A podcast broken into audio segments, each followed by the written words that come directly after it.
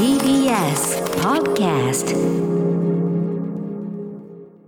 ここで立憲民主党の枝野幸男代表とつながりました。枝野さんこんばんは。はい、こんばんは。よろしくお願いします。よろしくお願いします。さて今回の選挙結果現段階を見て野党共闘というのは成功でしょうか？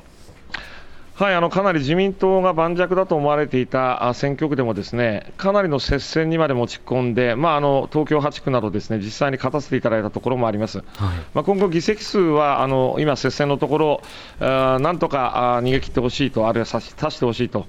えー期待をして待って待ちたいと思っていますが、あの全体の構造としてはやはりあの候補者をお一本化するということの効果はあの出ているというふうに思っています。うんあの政権交代とはならなそうではあるものの今後参議院選挙などを含めて野党共闘をどうしていくんでしょうか？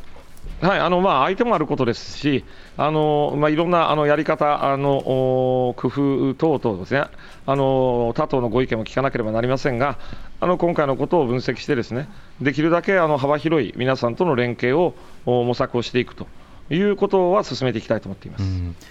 一方で今回、与党はおそらく信を得たのだというような格好で、さまざまな疑惑というものは、もう問われたのだ、終わったのだというふうに逃げ切りを図りそうな動きというのも見えそうですが、ここについてはどう動いていきますか？まあ、あのこれについてはですねあの引き続きですね情報公開と公文書管理、えーこれを徹底すると。そしてこれらを強化する、我々は具体的な法案なども提出しながら、ですね過去に遡って、その基準に照らして、ですね公開すべきものを公開させるということを強く求めていきたいというふうには思っています。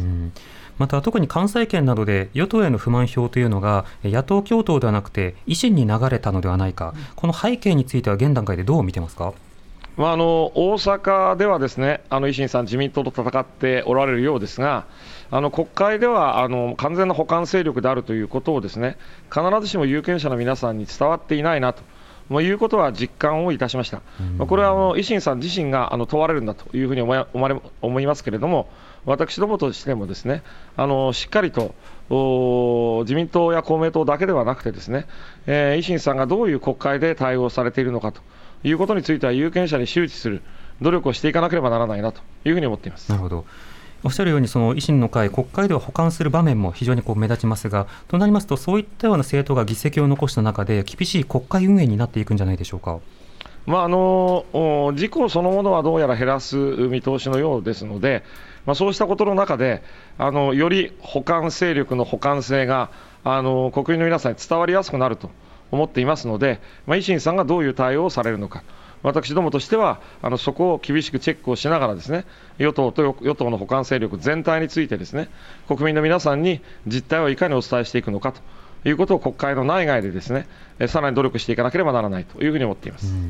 ままた枝野さんにはたびたび伺っていますが、では次の参院選、ジェンダーバランス、あの候補者の女性比率などについては、どういうふうに対応していきますか？はい、あの衆議院選挙と比べて、ですね、まあ、あのあえてもし分かりやすく言うと、空白区が多いだけですね、あの新人を選べていく中であの、ジェンダーバランスに配慮しやすいあの条件が整っています。え2年前の参議院選挙、当時の立憲民主党は、えーほぼパリテ、半々の候補者を擁立することができました。はいあの今回もそれを目標にして、ですね候補者の擁立を進めていきたいというふうに思っています。ということは、半々50%目標ということですか？まあ、あの実際にできるのかということは、実際に手を挙げていただける方がどれぐらいいるかということにも関わってきますが、はいあのまあ、4年前、小さな段階の立憲民主党ですが、実現できたことですので、あのできるだけそこに近づけていく努力を始めたいと思っています。わかりました。枝野さん、ありがとうございましたあり。がとうございました。